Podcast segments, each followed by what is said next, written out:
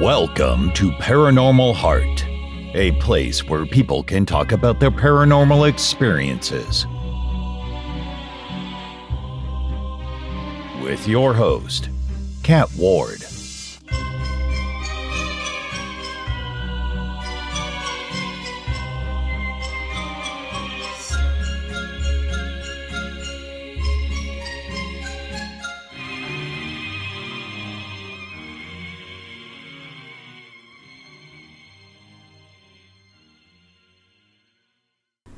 Welcome back, folks, to Paranormal Heart. I'm your host, Kat Ward. You can find new episodes on the second and last Sunday of each month on Podbean, YouTube, Fringe Radio Network, and any place you find fine podcasts. If you've had paranormal encounters you'd like to share, you can either be a guest on the show or you can submit them in writing and I'll be happy to narrate your story.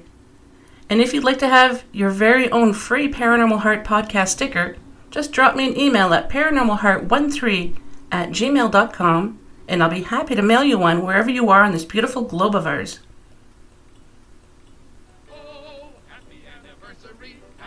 Folks, I am so happy to announce that Paranormal Heart podcast has hit a milestone.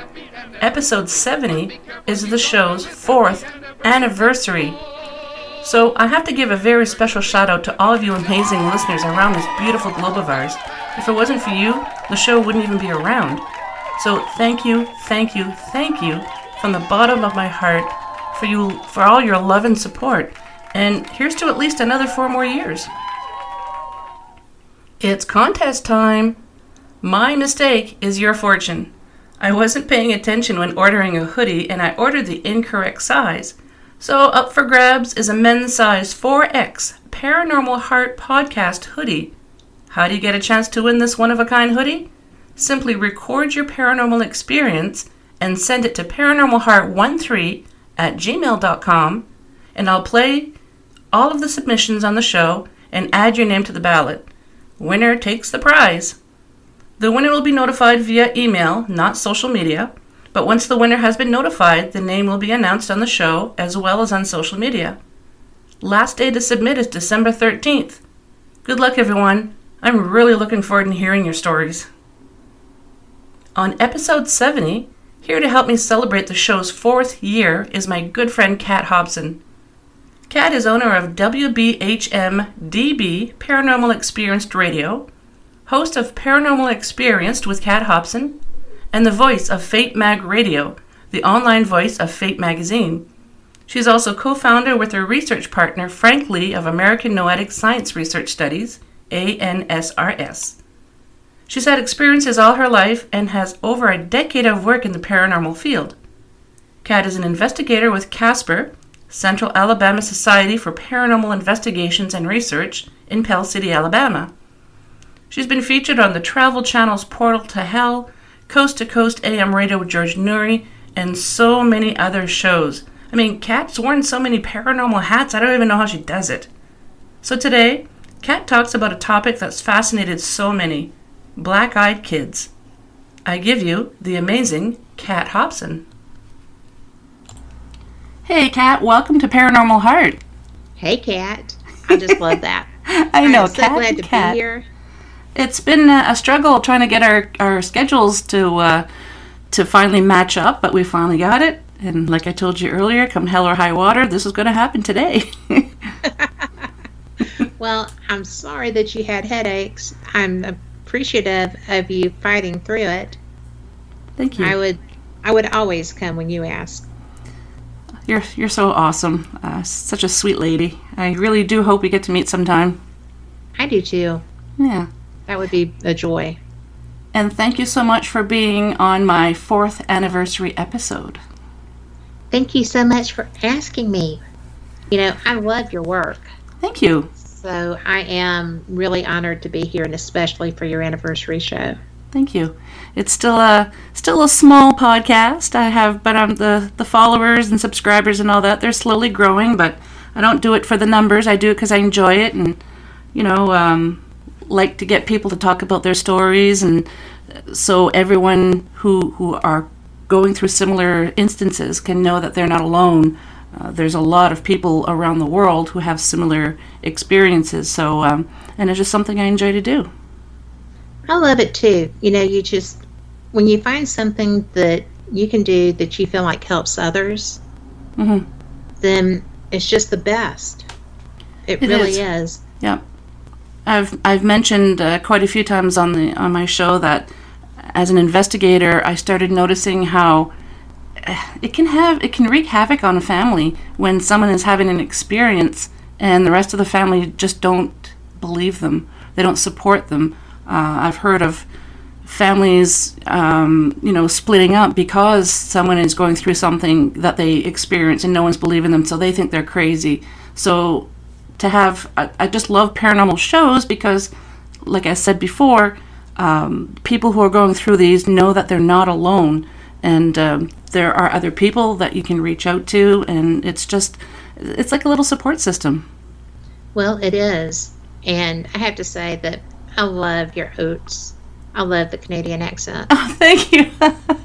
So, and I love your People- Alabama accent. I do. well, at least we understand each other, right? Yes. I've had people ask me to repeat things on my show often because they didn't Oh, really? speak Southernese. Southernese. I've never heard of that before. That's awesome. It's fun. I have a listener that called me on Facebook, uh, and we, he calls me often. Uh, he's over in Ireland, and I'm I because of the time difference, I always miss his call. But there was one day in particular I was actually able to pick up the call, spoke with them, and yes, he had a very thick Irish accent, but I was able to understand him. And he says, "I'm surprised you can understand me." I said, "Well, I really have to tune my ears for it, but yeah, I can I, I can understand you fine." Speaking of the Exorcist house and the experiences there, I have friends who filmed the the television show about it, and it was really interesting. Um, Christopher Booth and his brother Philip were the filmmakers behind that. Um, uh, Bishop James Long was the exorcist for that. They did an exorcism of the land, not not Not the house. They weren't exorcising anybody. Mm. But Chip Coffey was there as a medium. It was a big to do. And I was so surprised that they did that because I would have just left it alone. you know? because there, you know, there, the exorcism that took place, you know, it's a true story. And the, the exorcism took as far as I knew. So I didn't understand why they were going back to do that.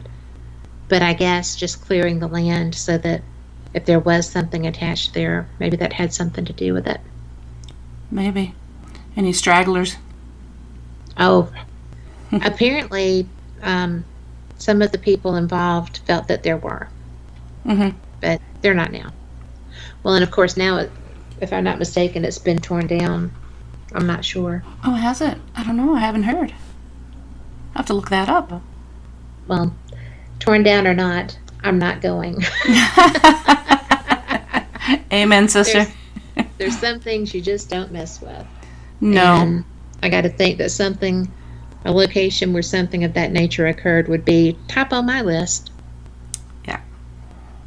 Like you and I were discussing earlier, I have uh, people that I know who take care of the more, uh, uh, well, demonic cases, and I am fine with not doing that. Um, knock on wood, I've never had any experiences with anything extremely negative like that, and I'm really okay with that. So, people who do handle that, uh, kudos to them. I have so much more respect for them because it's not something that I want to do.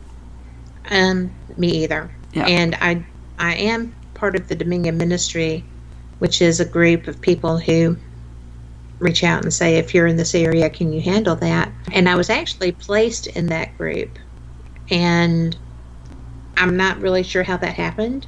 Hmm. but, Strange. But, um, they were going, I think, by skill sets instead of, do you like doing this? Nope, don't put me in.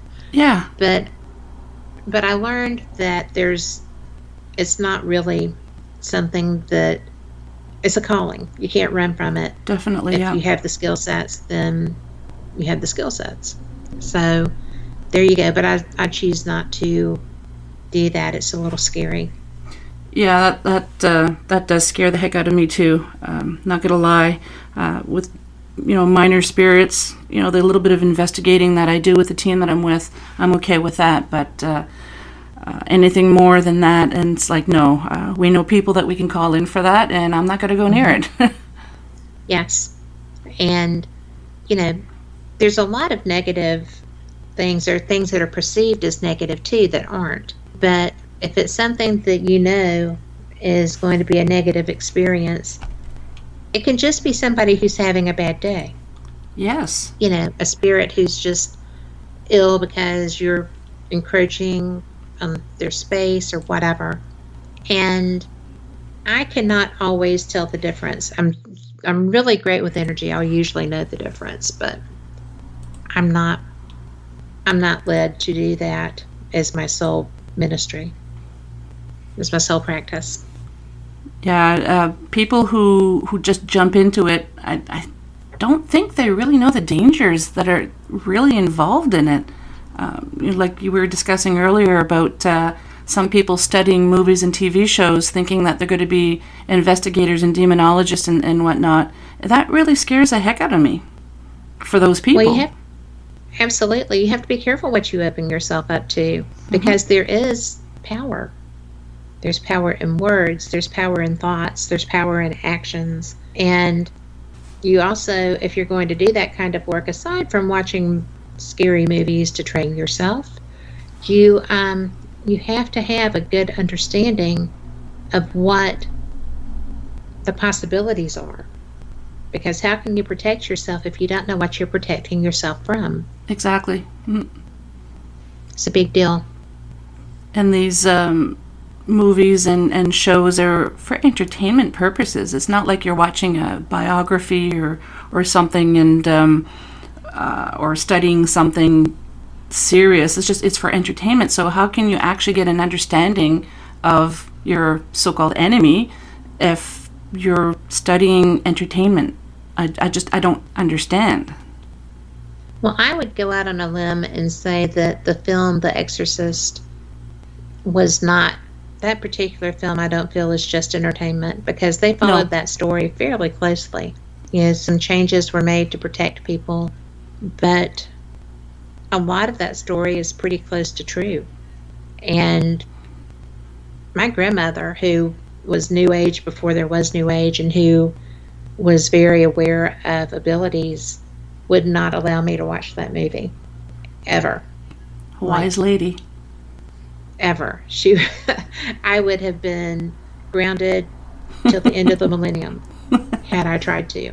And at that time that was a long time. Yeah. So yes, we just entered a new millennium, but that was about forty years worth of waiting to get there. I've seen the movie back in the day. Uh, my daughter absolutely loves horror movies, and my husband and I won't let her watch it, at least not in the house. It's like, no, there's intent. Bec- because you know that that yeah, because I feel that is um, offering a platform, as Mhm. it were, and to although, negativity. yeah, and I've I've um, I saged the house, especially when uh, because you can feel it in your house when people start Yes. getting uh, you know quarrels, quarrelsome with each other, and it's like okay, it's time to sage, and then there's just a, a lightness in the house, but. I've gotten rid of a few things in, in our houses in the past, uh, but something like that, that's beyond my pay grade. it's above my wanna grade. yeah, that too. So, not my idea of a good time. No. But I have had to do something in my own home because somebody cast something here. Really? Was that Yeah. recently? I'm sorry? Was that recently? It was in the last two years. Wow. I had to get serious with it because it was um, it was so freaky because that like I said that's not really what I like doing hmm and my husband was out of town and I had to have somebody to do it with me because power in numbers hmm and somebody had to spray the holy water because I have high ceilings Ah. but um so I got my research partner who is Joe Science, to come in and help me with that. And he physically saw what was here, but he didn't tell me while Really? it was in while we were in process because I think he felt that I would lose my focus. Focus is required to do that. No kidding. So um, after he saw it, he was not slack on spraying the holy water anymore at all. He was. It was very odd because the first time that he went to manipulate the trigger, it broke. That's right after that is when he saw what was here, and so he was two fisting the the sprayer to be sure that it would still function because it had to happen. It's amazing the difference in the house afterward because I hadn't really felt, I hadn't realized how negative it had been feeling, but it was extraordinarily so. And it was obvious once we got done, the whole place was just complete light. It kind of sneaks up on you, and you don't. Yeah, it kind of sneaks up on you, and you don't realize that little by little, it's getting you know darker and more negative until, like you said, when everything was was finally cleansed, then it's like, oh my, I know, right? yep, And I mean, I'm not that girl. I don't think that everything is, you know, dark, demonic, whatever. agreed, yeah, but but that was I had some help with guidance on that because I did not know what to do. And so when I learned it's all about faith and and asking for help and accepting help and being because I was mainly just determined that this was not going to be allowed to continue here and the determination was a helpful factor too.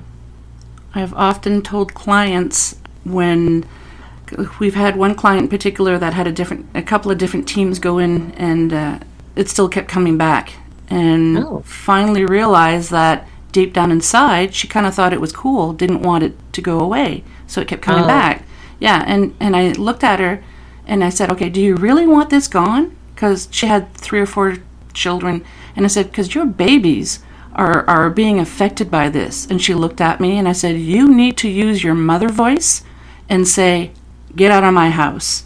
And you need to mean it because you need to think of your babies. And then that's when she, it just, the switch flicked. And she says, Okay, get out of my house. I'm like, No, no, no. Mom No, no, voice. no. Mom voice. And then after that, it's just like, Get out of my. and uh, we follow up, and um, everything was fine. Uh, we haven't heard from her in a couple of years, so I'm assuming that it didn't come back. But I always say, use your mom voice, use your dad voice. You know, um, you have to I mean, think of your babies. house. Yes. And once people realize that, once people realize that they actually have the power, and you know, this is your house now, not theirs, then um, a lot of times they're, you know, as soon as they realize they can do it, because a lot of people don't think they can. Well, it doesn't.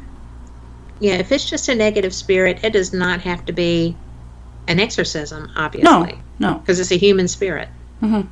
Mhm. Yeah, you do take ownership of your space and you do protect what's yours, and you take ownership of that. That was excellent way, an excellent way to get that across to her. Yeah, because we kept trying different ways of telling her, like, you really need to mean it. And then it just dawned on me, like, your children are terrified.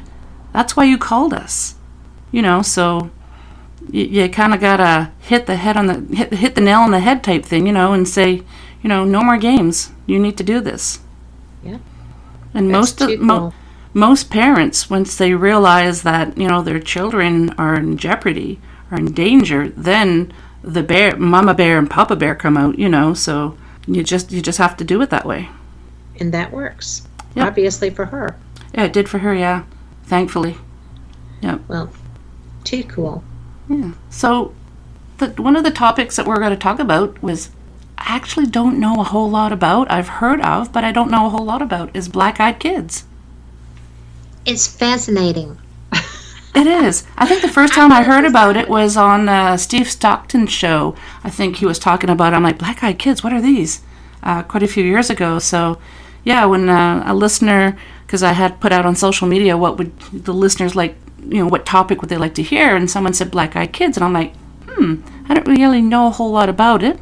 Never really talked about it very much on the show, and thought of you and asked you if you knew anything about it, and uh, which I knew you did because you're pretty knowledgeable when it comes to the paranormal. Oh, thanks. I've been doing things for a long time. Yeah. But this is not a very old phenomenon. No. You know, it's really not. And the first reported incident in the U.S. was in Abilene, Texas. And of course, Texas. But the the person who did it, who had the experience or shared it, was was a, a journalist, and his experience was in 1996, but the it wasn't reported until 1998 for some reason. And his name was Brian Bethel, but he had been out and just, you know, doing his thing, and he was looking for something. If I'm not mistaken, he was looking for something in his car, and somebody tapped on the window, and he turned around, and there were these two kids. I don't know why they seem to travel in pairs. It's not always pairs, but it often mm-hmm. is. And there will be a smaller and a larger.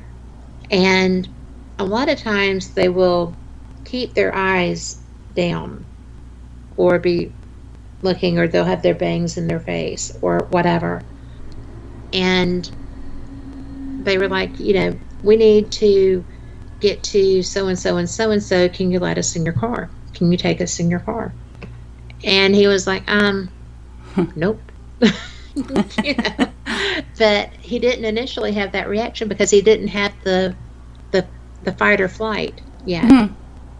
But when he refused to do as they wanted, the bigger one looked up and looked him in the eye.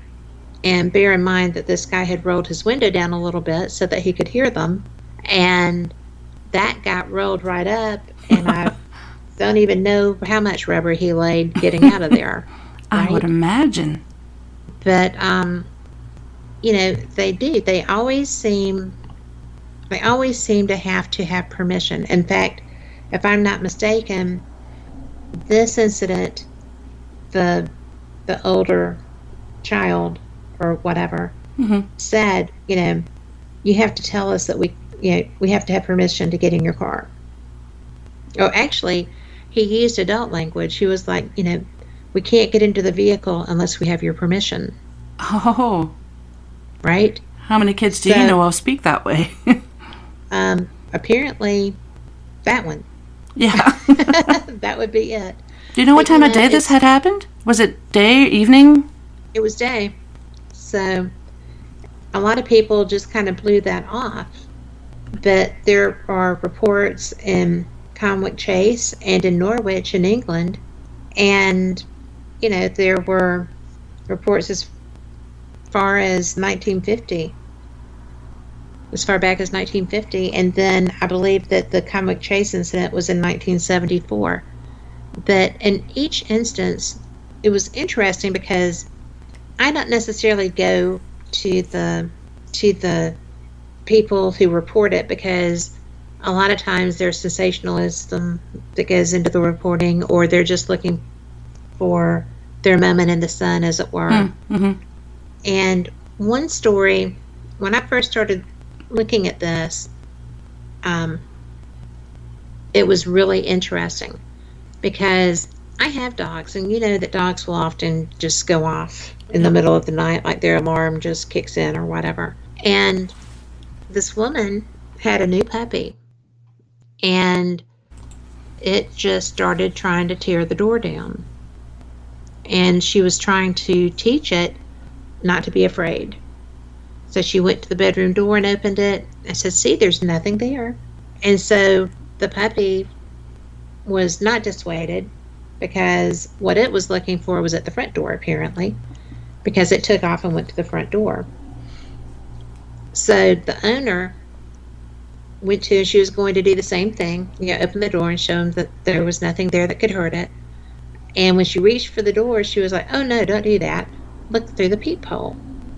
And meanwhile, you know, she hasn't been speaking. There's no, you know, she's barefoot, got out of bed, walking through the house. So hasn't made any noise, just been quiet. And so when she looked through the peephole, she saw two people. And one was a girl, and she just had her head down, just kind of looking, and she had like the straight blunt bangs and whatever. And the other was a smaller person, ostensibly a child.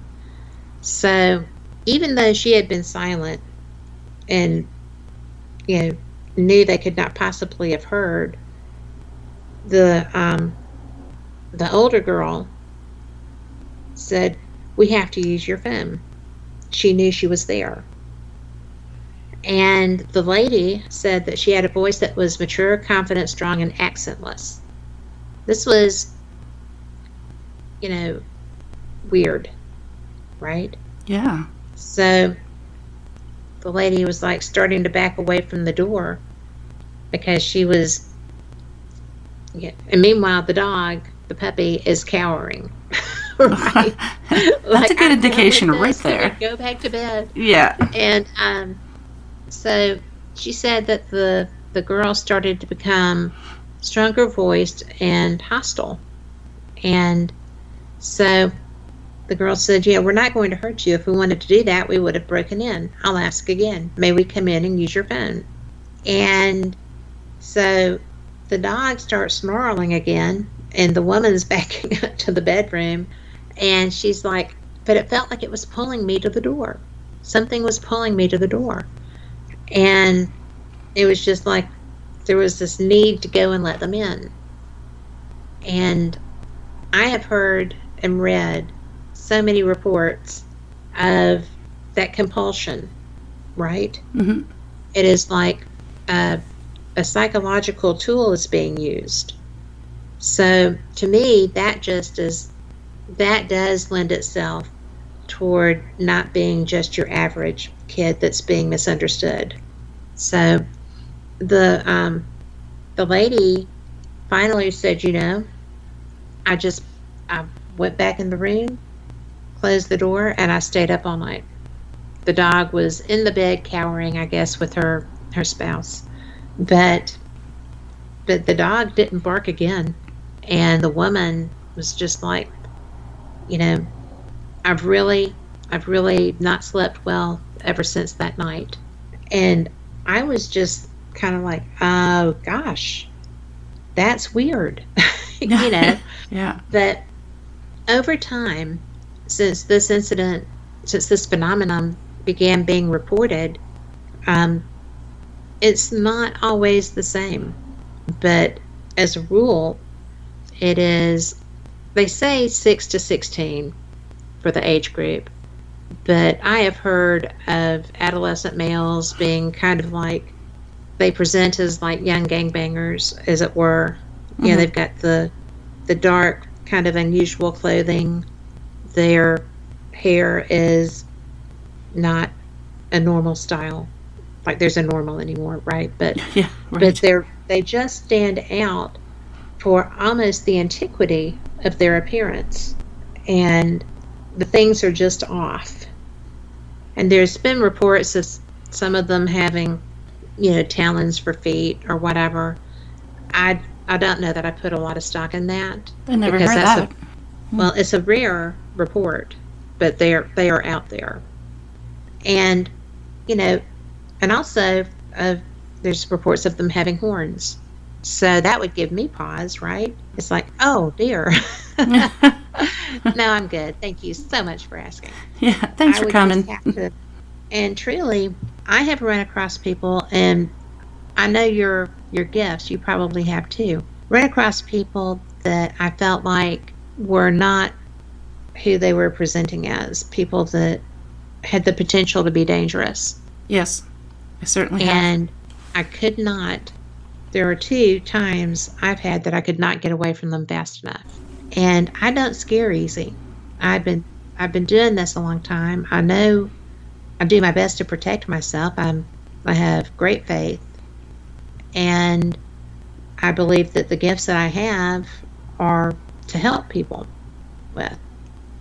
And I do believe in those two incidents that they saved me. I don't know what they are. I don't know what their ultimate goal is, but they there are so many reports of just how serious these people are about trying to get in touch with you. Have you ever heard of any instances where people have opened the door and let them in and live to tell about it, kind of, or or is it just people? The, the only oh jeepers, sorry, the only instances you've heard of are just people don't let them in. I have never, and I have researched this because because I want to know too what the outcome is Yeah. if you give them access to you. There is not, to my knowledge and through my research, one incident of a report of what happens if you let them in, which would lead me to believe that either no one ever has because they get that visceral fear mm-hmm. kicked in, or nobody has ever come through that. And, you know, it's really, just to give an example again, it's always the this is a little different because but this woman's experience was sitting in her family room when there was a light knock on the front door right and there were two kids a girl who looked about 11 and a boy who was about 9 and the girl you know, very politely said ma'am can we please come inside and use your phone to call our mom nothing to fear there hmm right? Well, the woman said that something in the pit of her stomach was telling her uh, there is something so wrong. So they had a little bit of a you know back and forth conversation, and then the girl stepped into the light coming from the house, solid jet black eyes. The woman said the motherly instinct was gone and replaced by terror I didn't think I'd ever felt in my life. And she said that every hair on her arms and back of her neck was at attention, so she closed the door to where Mhm. just her face was able to stick out. Why she didn't close it all the way, I don't know.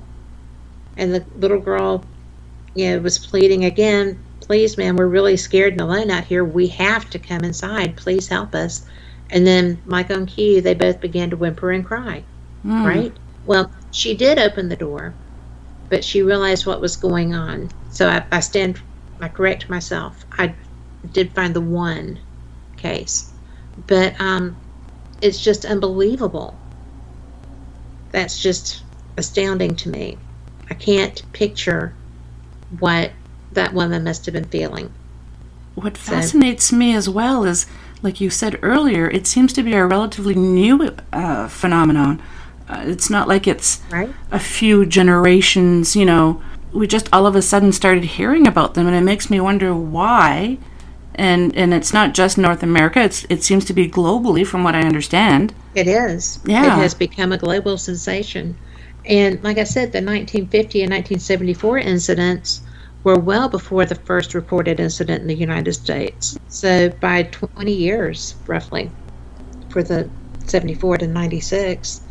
And I have I have really fought to get an understanding on this because it fascinates me. I don't want to find one to interview it, but I I would like to. I don't know. Maybe I would like to interview it.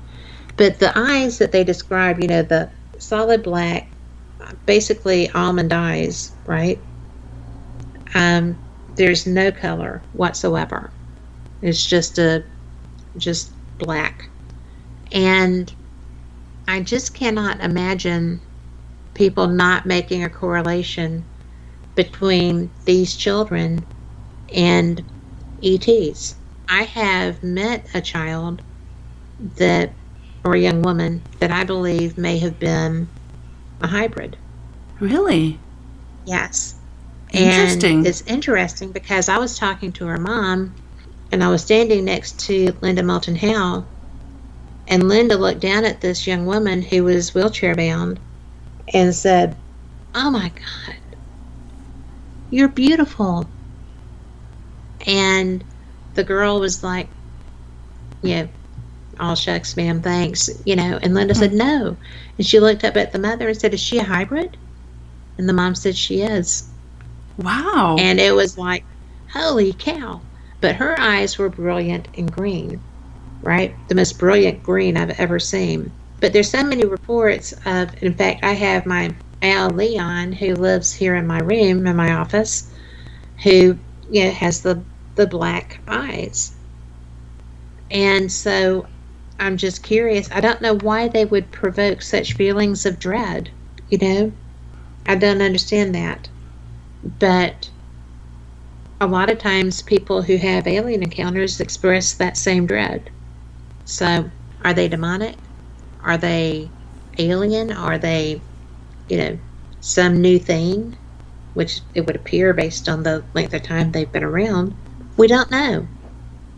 Because truly, that woman, um, and she goes by Sarah Beth, but Sarah Beth was just sitting there and opened the door. But as soon as she did and the child spoke, um, she knew she she knew she was in trouble, basically. Yeah. And so because the girl moved toward the door. And when she saw her eyes, that was it. It's so, like, oh, hell no. not just no. Exactly. You could be Southern girl. but, um, you know, I can't believe I forgot about that case being being a woman who had opened the door. But that's the only one I was able to find.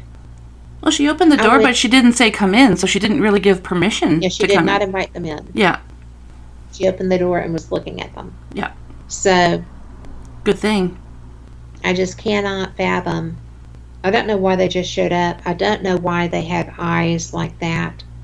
You know, I don't know why they are able to just appear.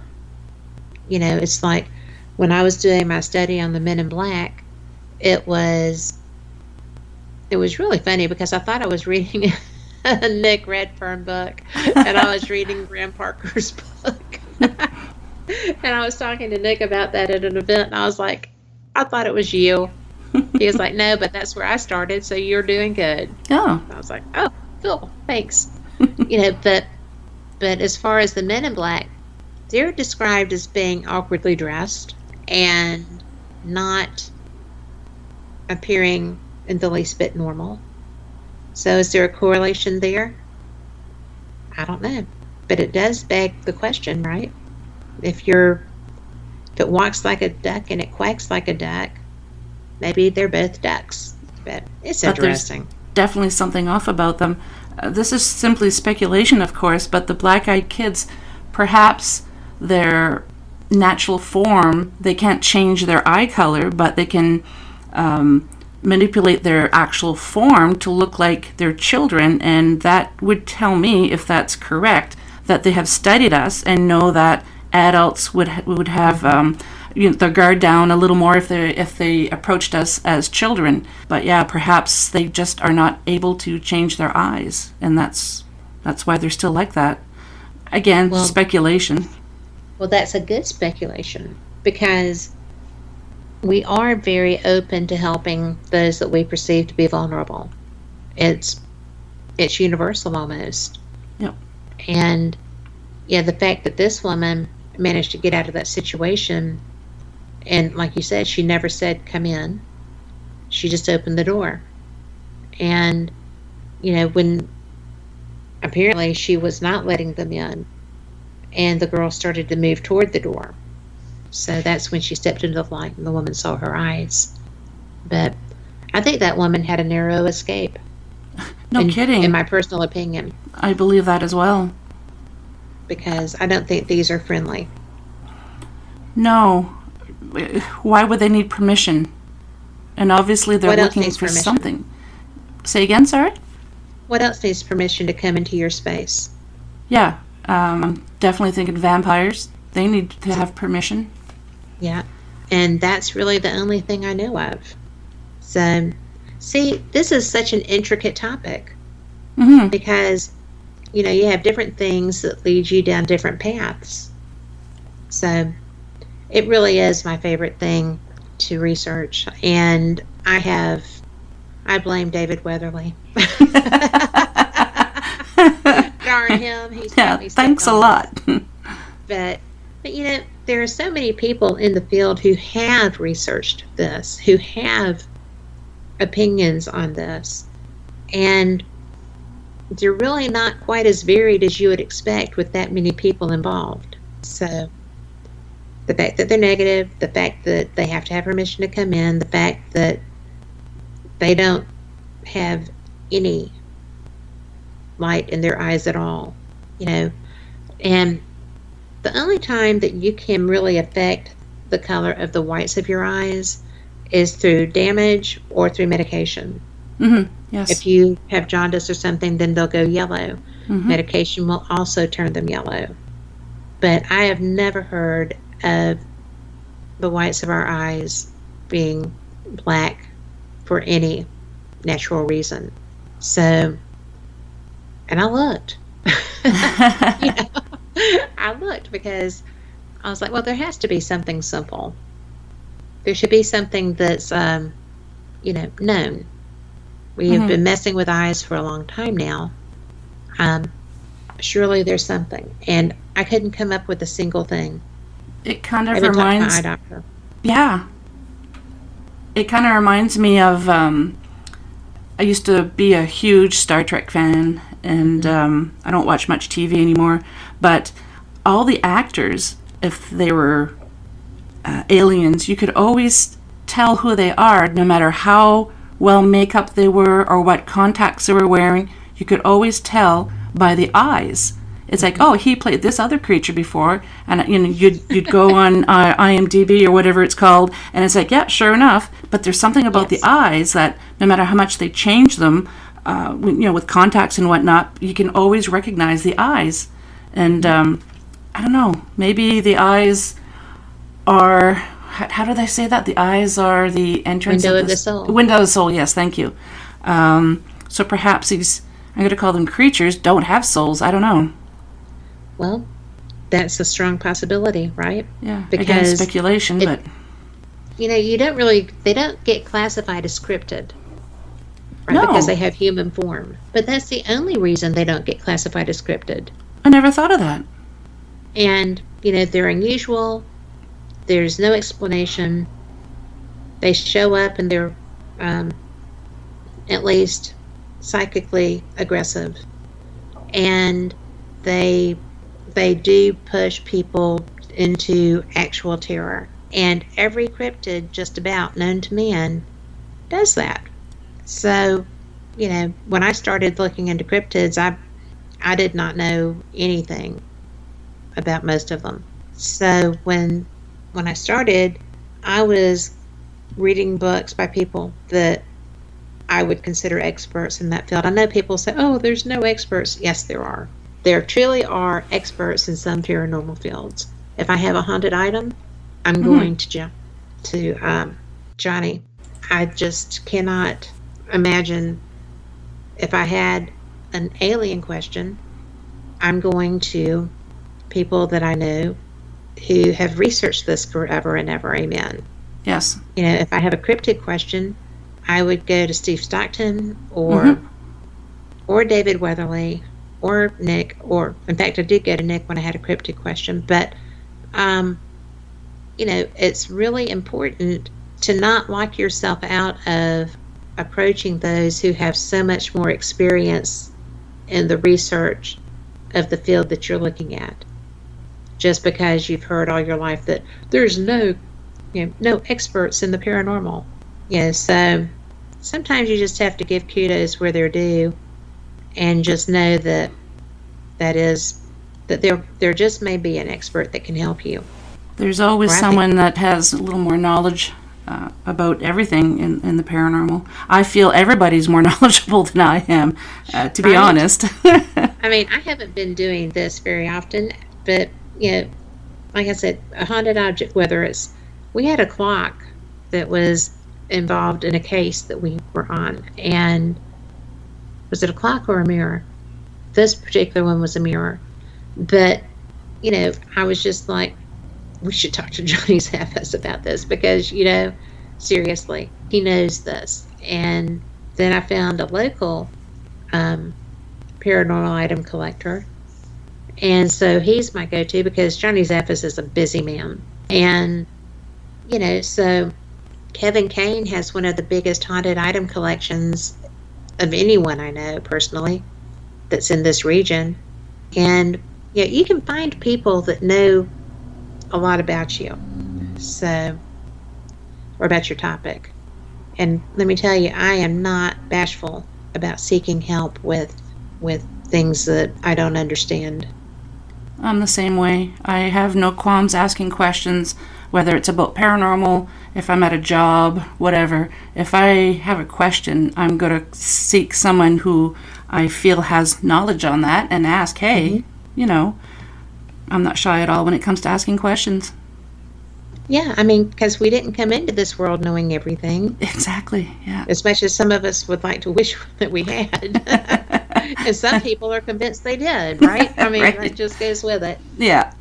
But anyway, it's just really, it's just really interesting. It's also interesting that they always seem to feel compelled to tell you that they're not there to hurt you. Yeah. And like that one uh, incident you said that uh, if we wanted to come in and hurt if we wanted to hurt you we would have broken in well obviously not because you've asked again can we come in you know yes indicating you need permission so yes. yeah. In fact that's how she phrased it. You know after she said if we wanted to do that we would have broken again i'll ask again yeah. may we come in and use your phone? Mm-hmm. so obviously she couldn't come in. And thank god for that right? Yeah.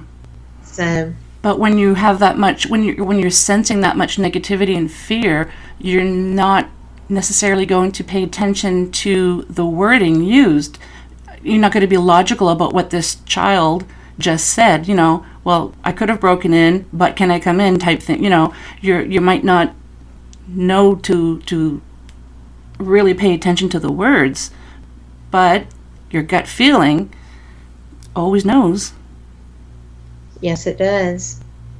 And, you know, something that I found interesting is that when I was first starting to research this stuff, um, I found articles listed under science and technology. Really? Relevant to the black eyed children. And I'm just like, why on earth would that be listed under technology? Right? Yeah. That's totally illogical. But yet, there it was, a couple of times, different articles, and I was like, okay, this is just bizarre. And I think it's very bizarre. That intrigues me even more now. Mm-hmm. Right? And every time I find something, I, it's like a it's like a a trail, a crumb trail, mm-hmm. because you just keep getting drawn in. It's it's like, well, okay, well, okay, well, I'll let me see this, and it's just unbelievable. It just really is because I I had no idea. And there are podcast after podcast after podcast that I go and I listen to and I am just looking for somebody to say, well, this is what happened. Mm-hmm. This is what happened. And I never get like a detailed a detailed explanation, a detailed idea, but you know, I hear them called the evil spawn child. You know, I hear them called aliens. I hear it's just all kinds of things. And that blows my mind because it's always negative. Yeah. There's there's never uh, there's never anything that is like pro black eyed kids, you know. Mm-hmm. Nothing at all. But the stories the stories are legion. So have, have you ever just, been able to find out? You said the first case that you knew of happened in around the 1950s. Do you know of any event that would have happened then, whether it's a, a different type of solar flare or whatever that might have happened, and all of a sudden these kids started showing up? That's interesting. That would be like a portal or mm-hmm. like a, a time wormhole kind of a thing. Mm-hmm. I have not. I have not even looked at that, to be quite honest. That's brilliant, though. Might be something worth looking into, yeah. Well, because I just really think there's got to be something. you know, these did not just appear out of nowhere. Mhm. Although, you know, the the seventies thing would have been like, what was that show? Dark Shadows. Yeah. You know? Yeah. Maybe they were Barnabas Collins' children. Yep. I don't know. I mean, but seriously, there's there has to be an impetus, Mhm. something that brought this into into fruition, and that's a great suggestion. I'm gonna take it and run with it if you don't mind. I don't mind at all. It's like we're brainstorming. It, we are. Yeah. I like that. Because I know some people have said that uh, with the Mandela effect, some people are convinced that it was CERN that started all of this. And CERN has been experimenting. Uh, I can't remember when they said that it started. Uh, oh, cheapers. Uh, it started earlier than what people actually think. And so just wondering if something like that on Earth, somebody on Earth doing an experiment, or if, like I said, if there was an unusual solar flare or lunar eclipse or something something Well- unusual happen. I think that um, I think there's a lot that goes on with CERN that we're not familiar with, that we're not Mhm. aware of, and I would not be absolutely shocked to find something correlates there. I agree. But but I also am fairly positive that there is another, at least one, I think three super colliders on Earth. So I had heard there was one in North America, like in, in the United States, but I, think don't remember where. In I think there's two in our hemisphere. hmm So, because you know, you don't, what is that line from Contact? Why build one when you can build two, Yeah, right? yeah, yeah. And I remember reading uh, a few years ago, and I can't find that article anymore. And I know I read it. I'm not totally crazy. Uh, CERN had said uh, they wanted to see if they could open uh, other portals to different dimensions, Yes. and I'm just like, okay, you remember reading that article too, or at least hearing about it? Yes, I do. Oh, do. good. Because I haven't um, been able to and find it. Well, I would imagine it got pulled down because, yeah, that's a little bit too much information. Yeah. But I do know that they were seeking, um, they were seeking to create dark matter. Yep. and dark matter is everything that's not an astral body in the in the universe. Mhm. So yeah, besides the things that live on the astral bodies, but it's what holds all of the astral phenomenon together. Mhm. And when I was reading that the first time I ever saw it, I was like, oh my God.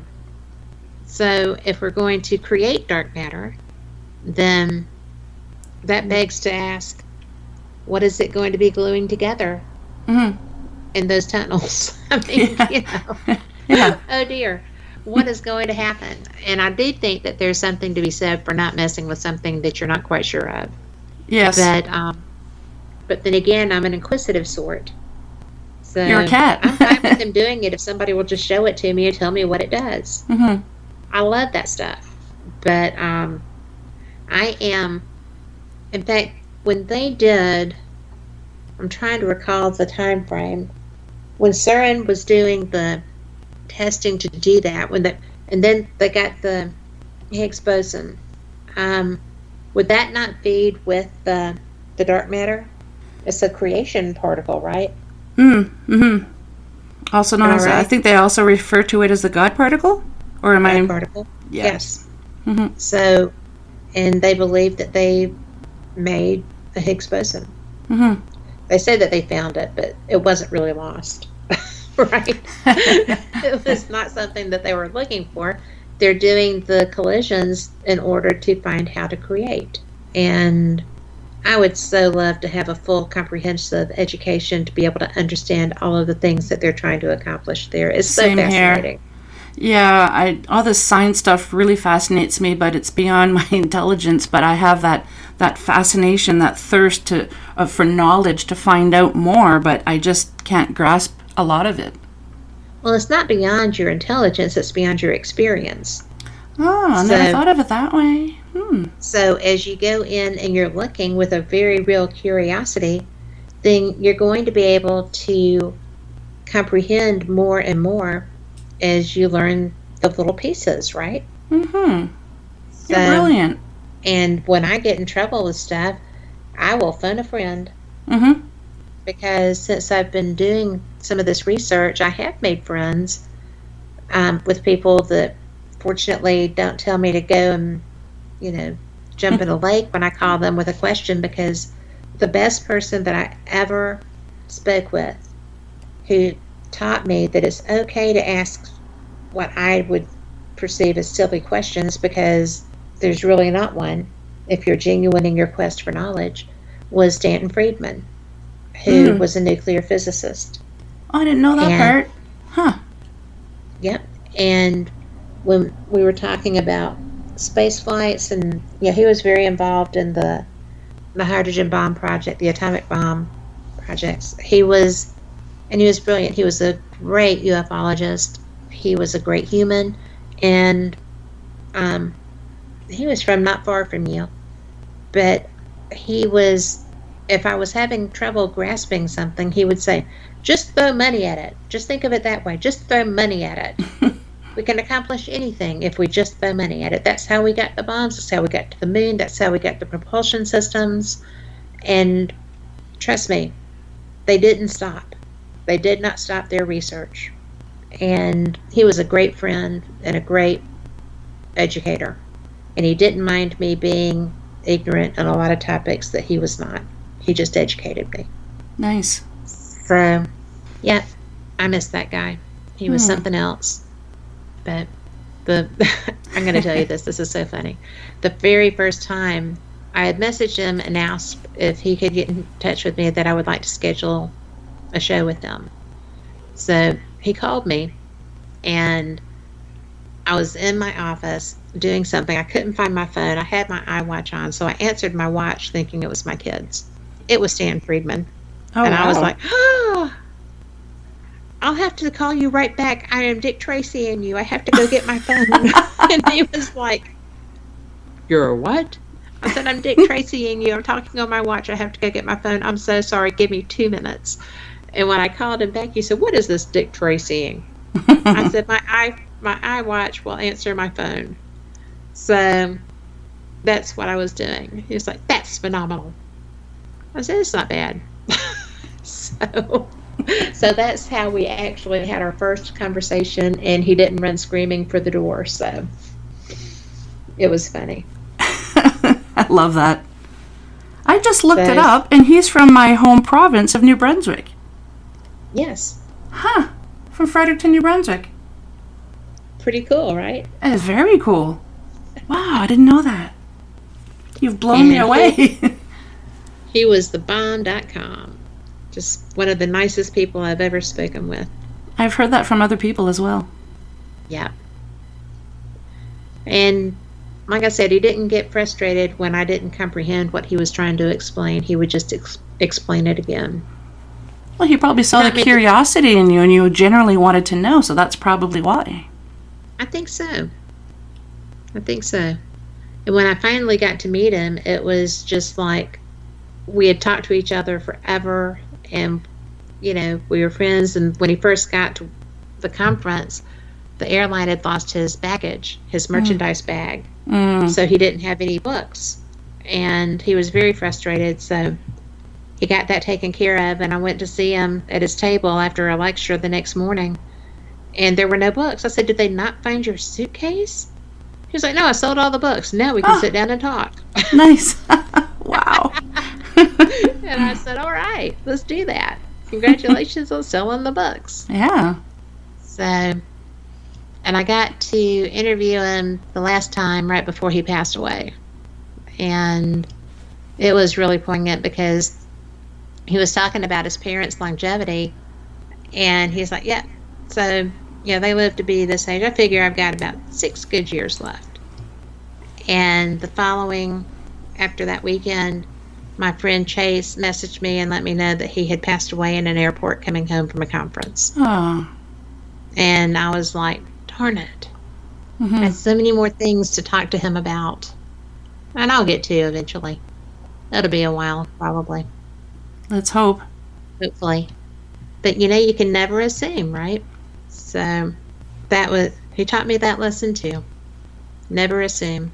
Always say what you want to say and make sure you leave people knowing what you want them to know. Sounds like something my father would say. Say what you mean, don't mean what you say. Always. Yeah.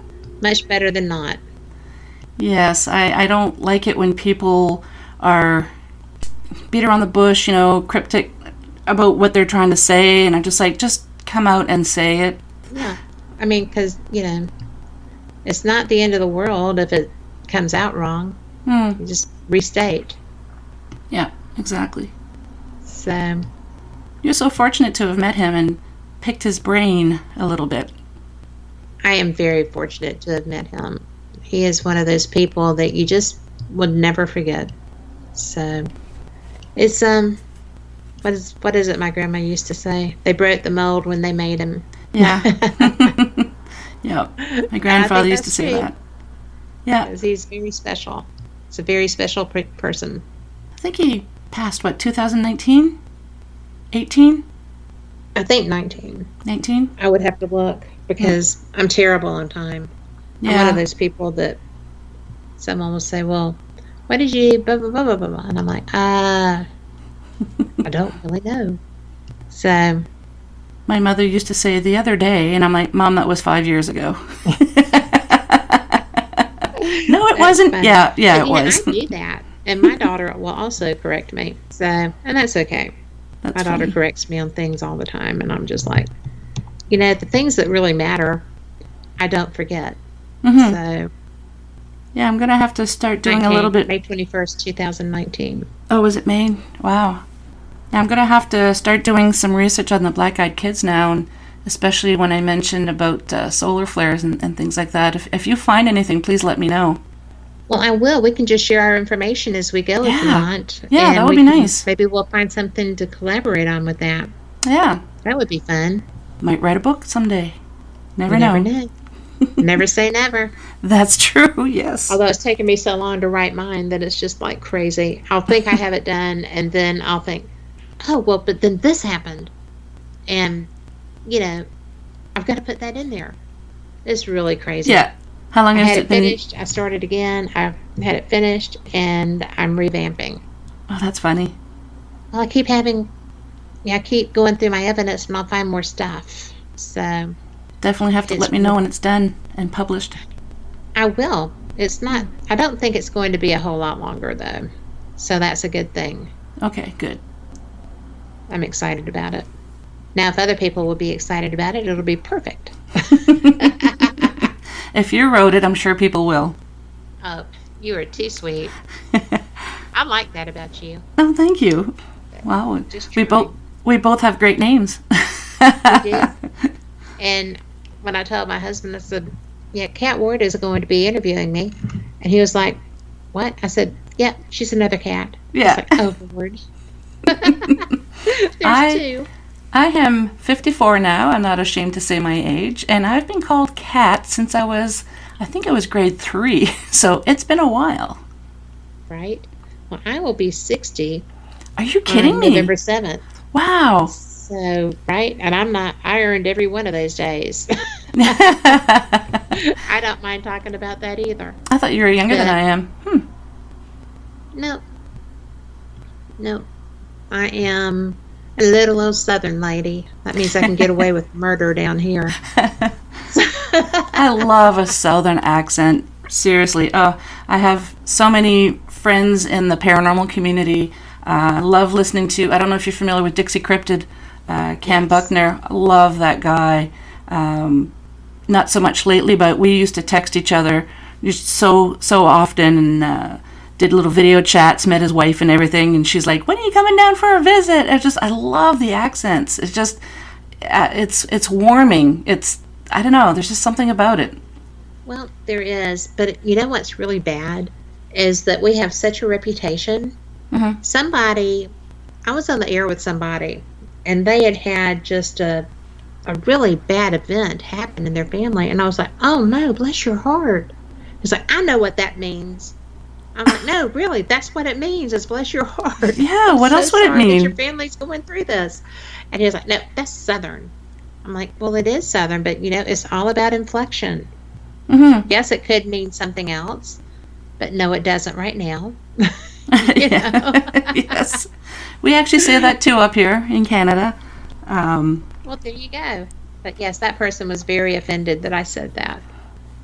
And I was just like, well, you probably shouldn't be, but you should be if I say it again after that reaction. and you better run, son. no doubt. But it was funny because he was just like, why are you being ugly? Not being ugly, I promise. It's not a, you know, if I'm being ugly, you won't know it till next week. So we camouflage. well, thank you so very much, Kat, for helping me to celebrate my fourth anniversary uh, of Paranormal Heart. I really appreciate you being on.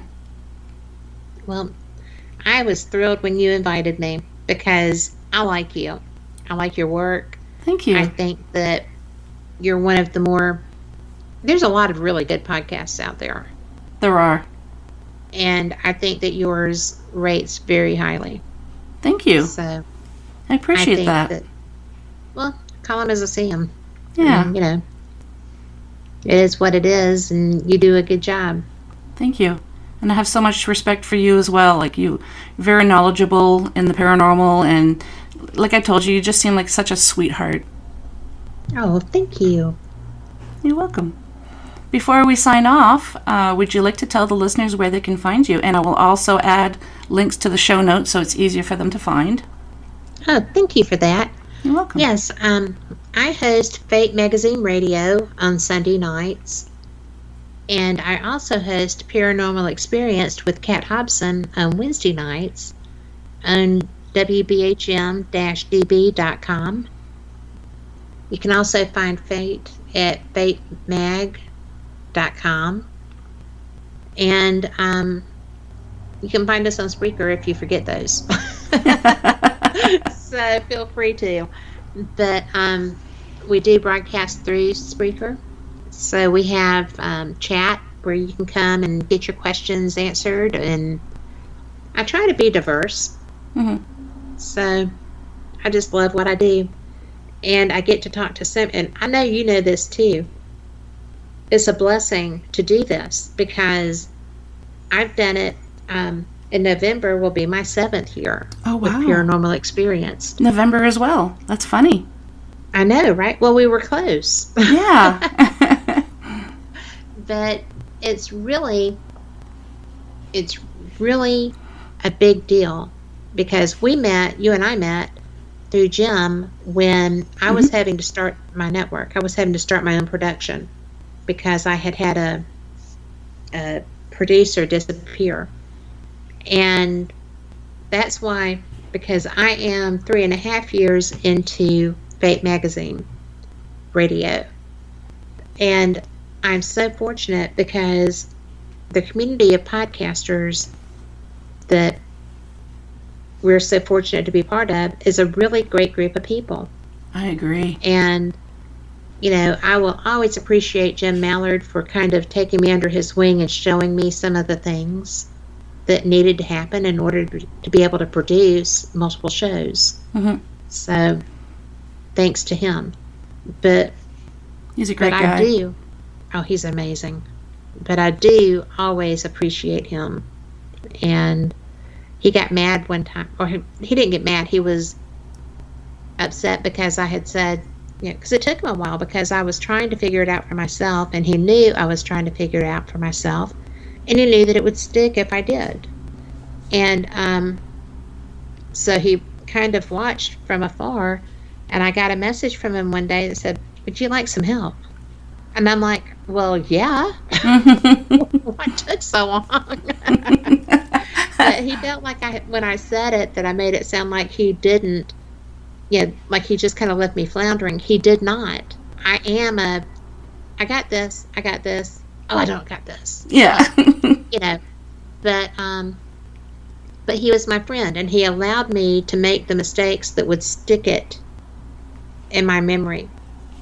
Yeah, he didn't rush in to save me. He gave me the opportunity to learn. Yep. So he really is a pretty good mentor. That he is. I'm gonna gonna just put that out there. I know that you know that too, but not everybody does. But he's a wonderful person. He sure is. So, I started out as a, a listener, you know, a fan, then we became friends, and then he helped me out with the podcast. He still helps me out. You know, I'll have questions every once in a while. So, yeah, very fortunate. well, he is a good person, and I'm fortunate too to, to know him and to know you and the Thank group you. of people that.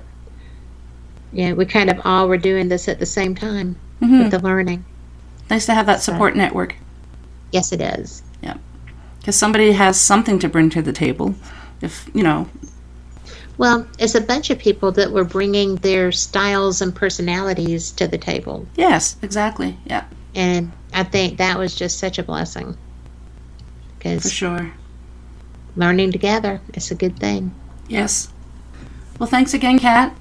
Thank you. Thank you for having me because, you know, it's been really fun.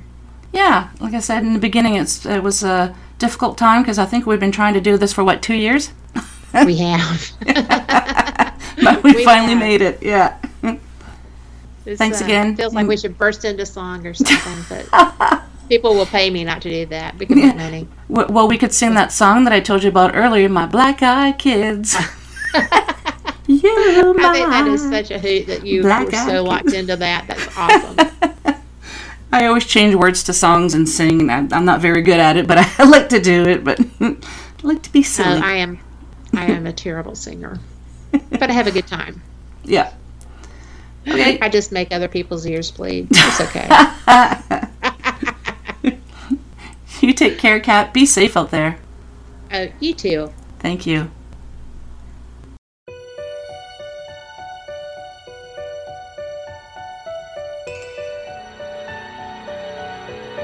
Well, we've made it to the end of another episode. Thanks so much for listening. Until next time, take care of each other. And if you'd like to be on the show or have questions and comments, just drop me an email paranormalheart13 at gmail.com. I'd love to hear from you.